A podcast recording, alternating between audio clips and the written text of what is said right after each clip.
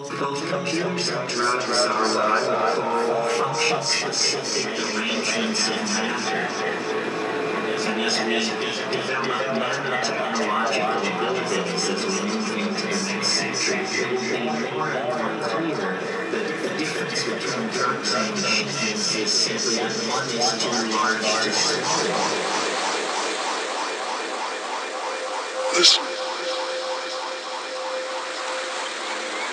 Can